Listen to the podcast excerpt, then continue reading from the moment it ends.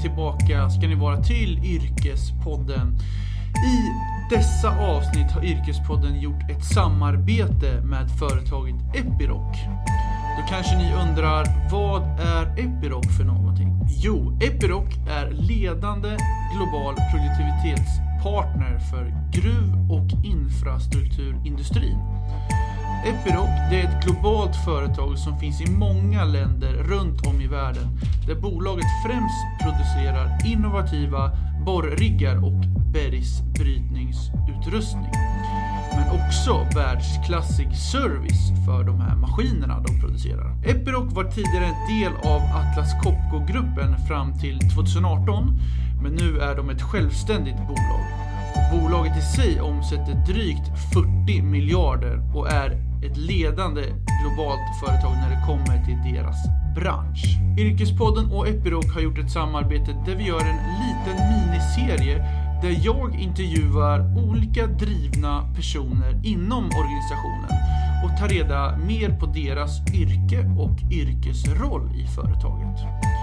Först ut, det är Fredrik Gran som är mjukvaruutvecklare på Epiroc och jag tycker att vi sätter igång avsnittet direkt.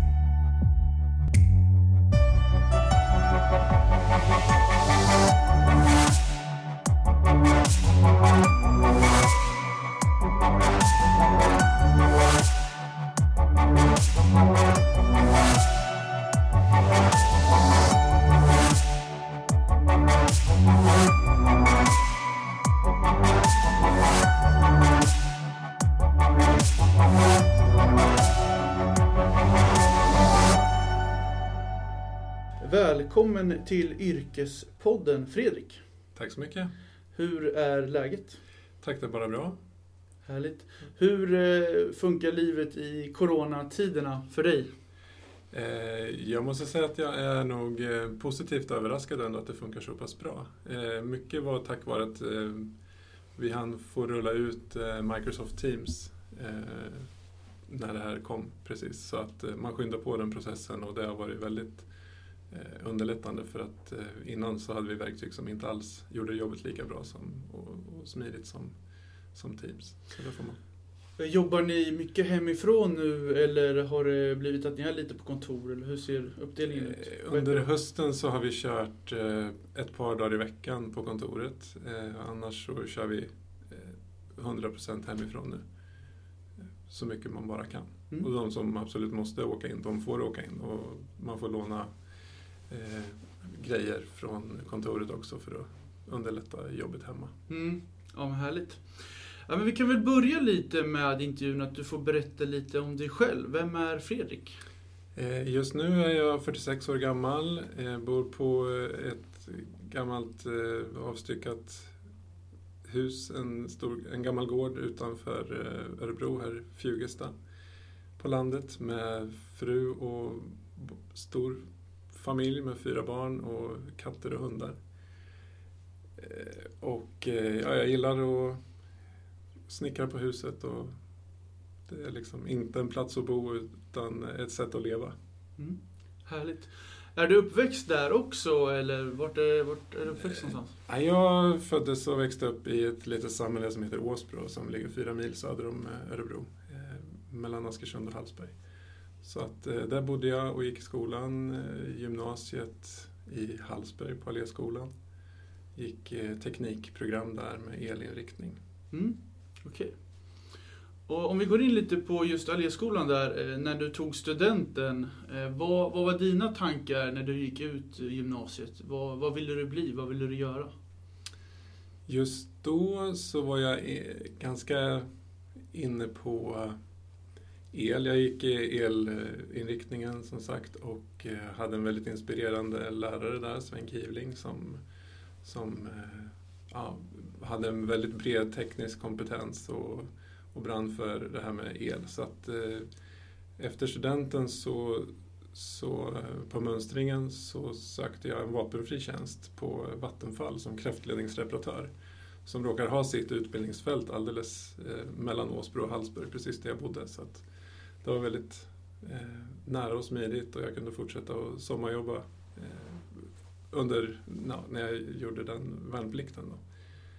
Eh, så jag var ganska inne på en, en bana inom el precis då. Mm. Och eh, om vi går in lite på du, du var intresserad av el och kände att du ville ändå studera vidare på universitet. Mm. Eh, vad blev det för universitet och varför just den utbildningen? På, eh, hos Vattenfall där så var det en av killarna som eh, jobbade i receptionen och han hade sin dator och, och modem och visade mig lite om eh, sånt här uppringd eh, BBS som var liksom de första internetforumen som, som började ploppa upp där. Och han tyckte att det här var ju framtiden och han sa att han skulle plugga på KTH. Och då kollade jag runt vilka universitet som fanns och högskolor där. Så att, eh, det var lite han som fick mig att tänka att datorer, det kanske är framtiden. Och de körde även eh, tester på, de här, på det här utbildningsfältet med att dra fiberkablar i eh, kraftledningarna. Så att eh, då fick man ju höra att det här med internet, det, det är något som kommer. Liksom. Mm.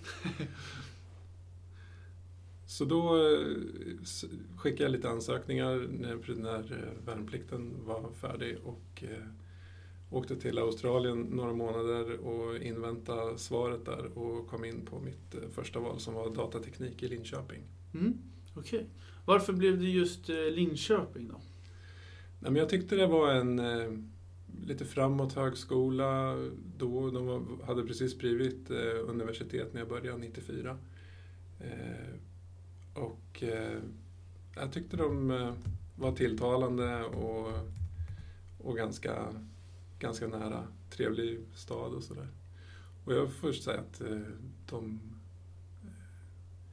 det, det uppfylldes liksom. Det är en liten stad med nära till allt och bra kommunikationer. Mm.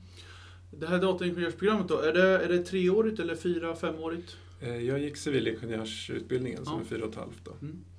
Och eh, om du skulle summera hela den resan med fyra och ett halvt år på, på, på Linköping, vad tar du med dig liksom, när du kommer ut i arbetslivet?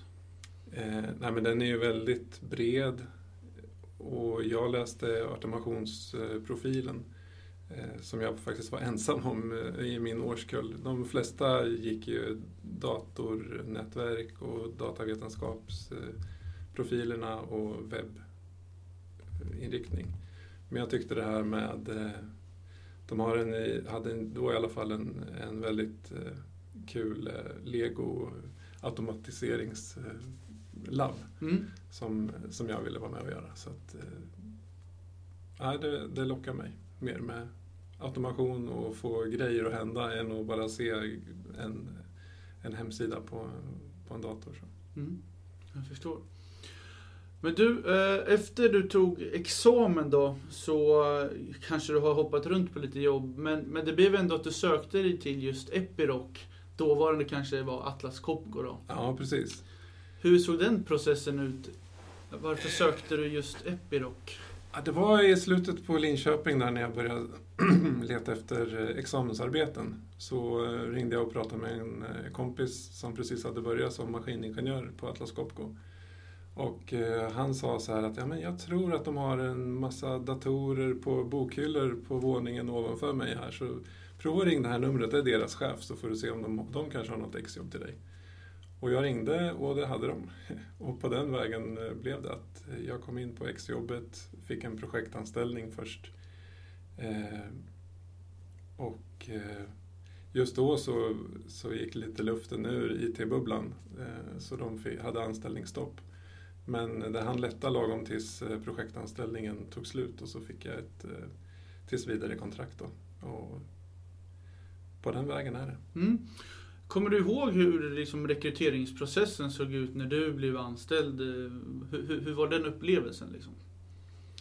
Jo, men då, vi har ju, och hade då också introduktionsprogram som man fick eh, åka med till provgruvan i Kvarntorp.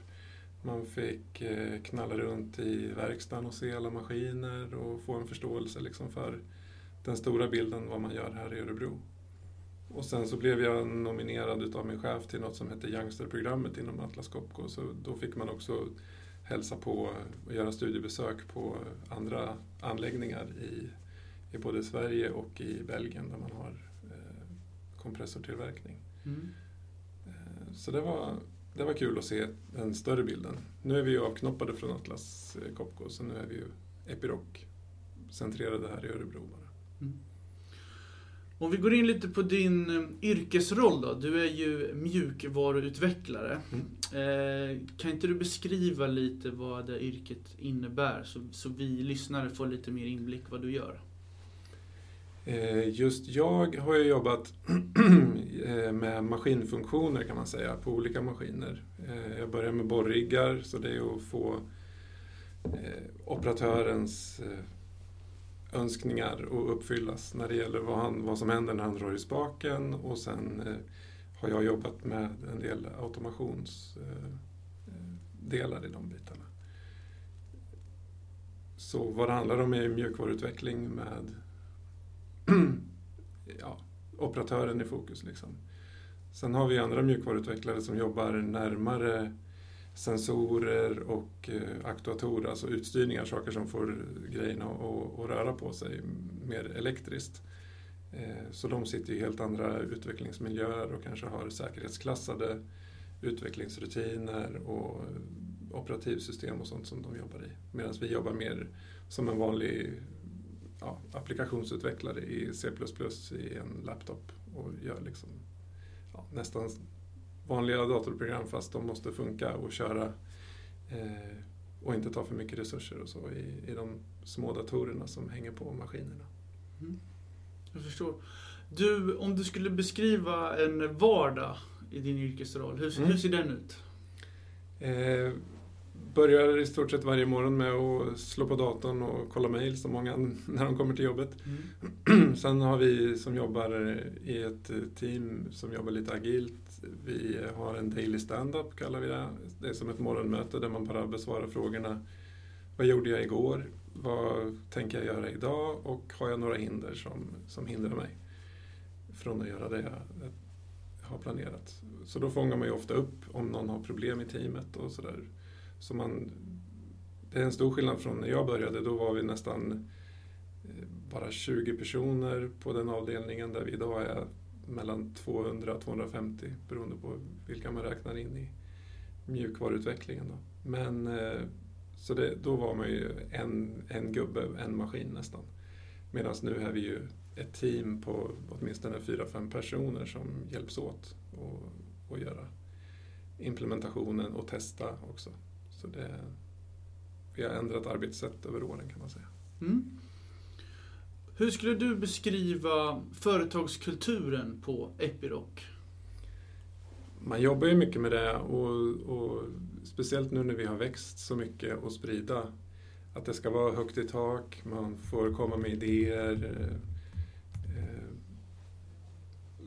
så det, jag tycker det är en eh, väldigt stark sån eh, jobba tillsammans, göra bättre kultur. Eh, och att vi ska ligga i framkant när det gäller teknologi och eh, ja, tekniken som i, i vår bransch, så gruvbrytning. Mm.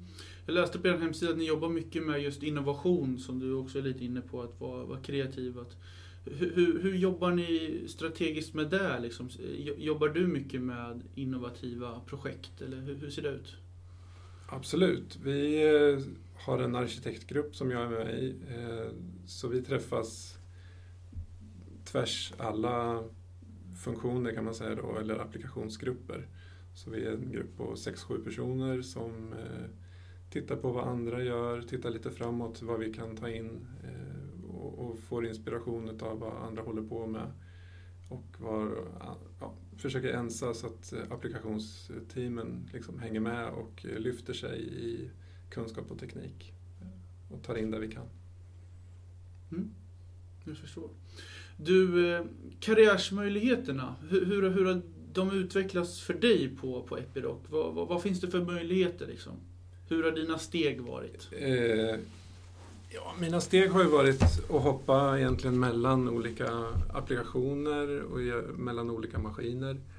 Eh, just nu jobbar jag ju mer med eh, liksom datautbytet ut från maskinerna och hjälper eh, andra grupper att ja, få mer ut till vår telematikportal vad maskinerna håller på med så att gruvorna kan få mer en bild av var man sitter fast i produktionen och vilka som producerar och ja, identifiera flaskhalsar helt enkelt hos, hos dem. Och det är ju ett jättejobb vi måste lyfta så att eh, alla kommer upp i nivå. Eh, så det har varit ja, olika chefer, olika kollegor och sen så är man runt och, och pratar, med, försöker hjälpa till. Sen har vi ju också börjat med, eller jag jobbar med eh, batteriutveckling mot eh, andra maskintillverkare också. Så vi har precis fått igång två, eh, två maskiner i Skellefteå som ska använda vår batterilösning då, som vi har utvecklat tidigare på Epiroc-maskiner men som eh, går att applicera på de här maskinerna också. Så det är en jätte, jättespännande utmaning eh, att få det att flyga eftersom då är det inte bara våra egna grejer utan det är andra maskiner med Epiroc-prylar på. Mm, jag förstår. Du, eh, Epiroc och Atlas Copco, nu är ni eh, två skilda bolag, men det är ju ett väldigt globalt, stort företag. I din yrkesroll, om vi tar bort att, hela coronasituationen då, mm. Eh, är det mycket resande i, i, ditt, i din yrkesroll? Det var det tidigare. Då jobbade jag mot ett systerföretag som Atlas Copco hade köpt upp precis. Så då var jag över flera gånger till eh, Portland i Oregon och hjälpte dem med den, eh, ja, den första elstyrda lastaren egentligen och sen fick hänga med på fältprov utav den. Men det finns ju fortfarande möjlighet när coronarestriktionerna släpper att man kan åka med en eh, serviceingenjör och lära sig mer om hur maskinen används ute i den riktiga världen. Liksom. Så absolut, och sen har vi ju våra applikationscenter i Kanada, USA, Chile, Sydafrika och Australien så att eh, åtminstone varannan vecka så har jag personlig kontakt med utvecklare där som, eh, som sitter och vi har en kille i våra team som kommer från utvecklingscentret i, eller appcentret i Chile och jobbar hos oss nu. Så att eh, man har väldigt eh, internationella kontakter får jag säga. Mm. Ja, spännande. Vad är dina framtidsplaner då Fredrik? Ja, jag har ju insett sedan länge att jag är inte killen som eh, byter jobb var tredje år för att trissa upp lönen. Eh, så jag eh, ser ju att jag har mycket kvar att både lära mig personligen och lära andra på bygget om hur vi jobbar och vad vi ska använda för teknologier. Så att, eh, jag tyckte att, ja, det är ju 20 år jag jobbar här, men jag lär mig nytt varje dag. Liksom, och senast i tisdags höll på att labba med nya grejer som vi inte har gjort förut och se hur vi kan ta in det i framtiden. Så att jag ser just på, på de utmaningar vi har framför oss och har mycket byte vi och inspirerande utmaningar helt enkelt. Mm, spännande. Du, avslutandevis här så får jag alla gäster i min podcast ge avslutande karriärstips till en lyssnare. Och då ska du egentligen gå in lite på dig själv och vad, vad de bör tänka på om de vill jobba med det yrket du gör, vad de ska vara förberedda på. Du får ge lite själv om det är en eller två eller tre mm. tips. Det får du helt avgöra själv. Men det skulle vara bra i alla fall att få ett litet karriärstips. Ja, vill man jobba hos oss så tycker jag man kan läsa ja, egentligen brett där man tycker det är kul och inspirerande. Eh, eh, vad ska jag säga? Nej, men, eh, brett inom eh, datorteknik, datavetenskap, eh, ingenjör, civilingenjör. Eh, vi behöver alla, alla sorter och i ett team så kan man ju behöva eh, allt från grafikutvecklare till eh, ja, reglertekniker. Ja, det är många bitar för att få en maskin att rulla. Liksom. Det är väl det tipset. Och sen specialisera sig kan man alltid göra eh, senare. Så, så brett där man tycker det är kul och, och, och, känner att man brinner för. Så, för då blir det kul att gå till jobbet också. Mm. Superbra tips. Du, jag får tacka så jättemycket för att du var med i Yrkespodden och då säger vi hej då. Tack och hej. Hej hörni, Jens här från Yrkespodden. Hoppas ni tycker om podcasten och se till att prenumerera på Yrkespodden i din poddapp. Det finns på Spotify, iTunes, Acast, Soundcloud, ja, ni vet, där alla poddar finns. Jag finns också på LinkedIn, Jens Jangdin, och även på Instagram, där jag också heter Jens Jangdin. Tack så mycket!